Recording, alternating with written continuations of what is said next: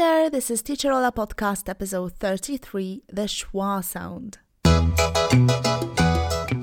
My name's Ola and I'm an online English teacher. This podcast is for you if you're an English learner who wants to speak English with more confidence and get rid of speaking barriers. It's time you started speaking English fearlessly. Go to my website for full transcripts and worksheets to each episode. Happy learning!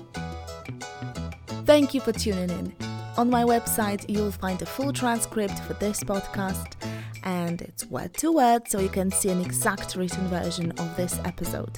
I have also prepared a worksheet for you. The worksheet is designed to help you use some of the vocabulary from this episode. After listening, go to teacherola.com forward slash 33.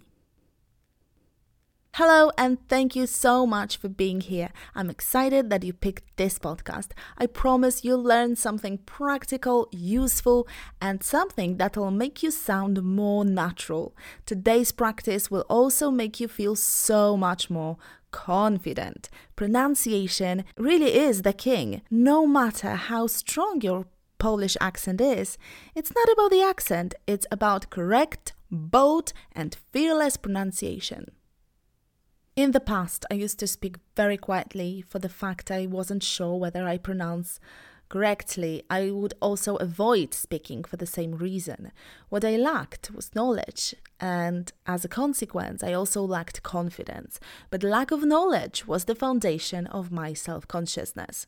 Learning how to use the schwa sound correctly will make your speech sound more natural, and it is a smart place to start learning English pronunciation. Using this sound will allow you to speak with increased clarity and the correct rhythm. Okay, let me present you the plan for this episode. Firstly, I'm gonna tell you a few facts about the schwa sound. Secondly, I'm going to present a few words with the schwa sound just to make sure you know what I'm talking about. Then I'm going to explain how to produce this sound. Last and most importantly, you are going to practice the words and sentences with the schwa sound. Let's begin. Fun facts first.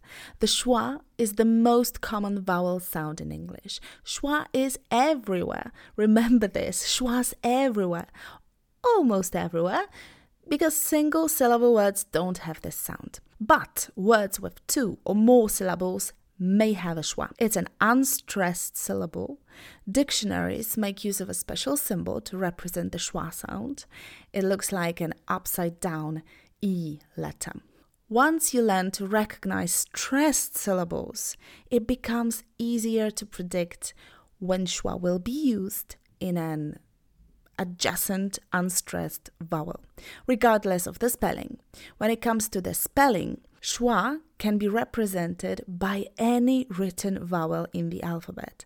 Let's see some examples. For example, you see letter A in the word again, but letter A here represents schwa, uh, uh, again.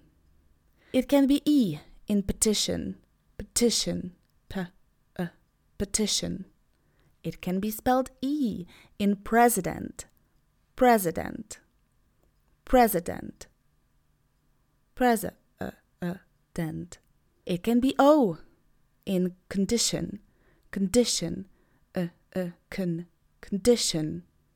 It may be represented, finally, by the letter U in the word support, support, s, uh, uh, s, uh, support. In British English, we often use a schwa for words ending in er. However, in the US, people prefer to actually pronounce the r sound at the end. So in British, I would say, I'm a teacher, you're a stranger, he's her father. I'm a teacher, you're a stranger, he's her father. In American, I would say, I'm a teacher, you're a stranger, he's her father. I exaggerated a bit, but it's something like that. Now, how do you produce this sound? Of all the sounds used in English, schwa demands the least of us. All you have to do is start up the vocal cords. Making other sounds requires usually something like raising or lowering uh, the tongue or moving it forward or backward, moving your lips or opening your jaw. With schwa, you can forget all of this. Just slightly drop your jaw to make this sound. The trick is to keep everything else relaxed. The schwa just this. It's just there. Relax your jaws, your neck, your tongue, your lips, and produce the sound.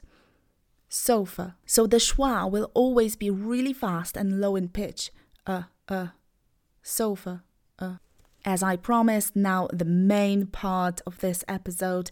Listen and repeat.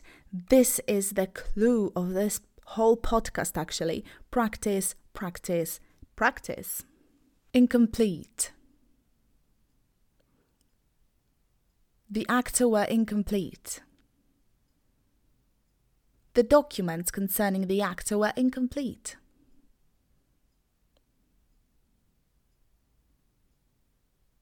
The documents concerning the actor were incomplete.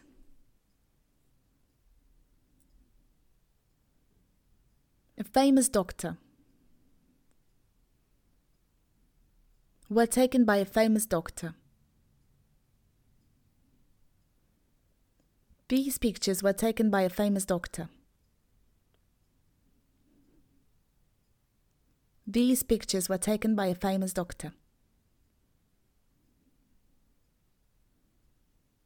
Consent. Silence gives consent. Silence gives consent. Then never. Better late than never. About yesterday. You worried about yesterday. The tomorrow you worried about yesterday.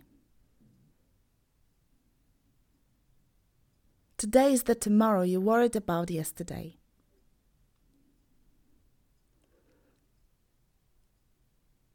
Today is the tomorrow you worried about yesterday.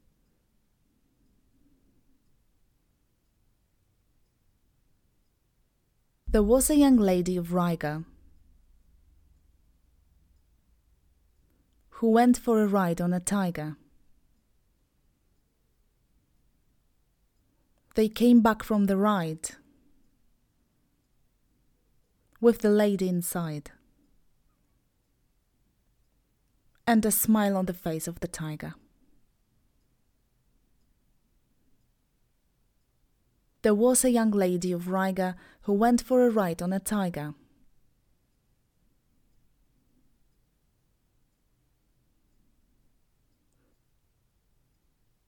They came back from the ride with the lady inside.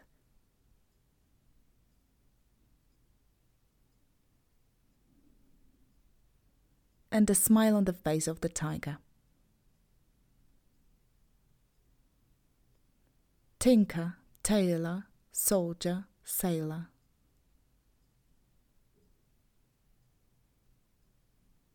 Rich man, poor man, beggar man, thief.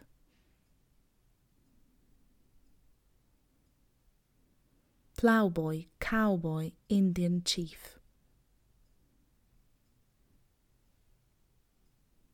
Here you have it, practical lesson on the schwa sound. I hope I made it a bit easier. teacherola.com forward slash 33. There you'll find a full transcript of this episode as well as the worksheet.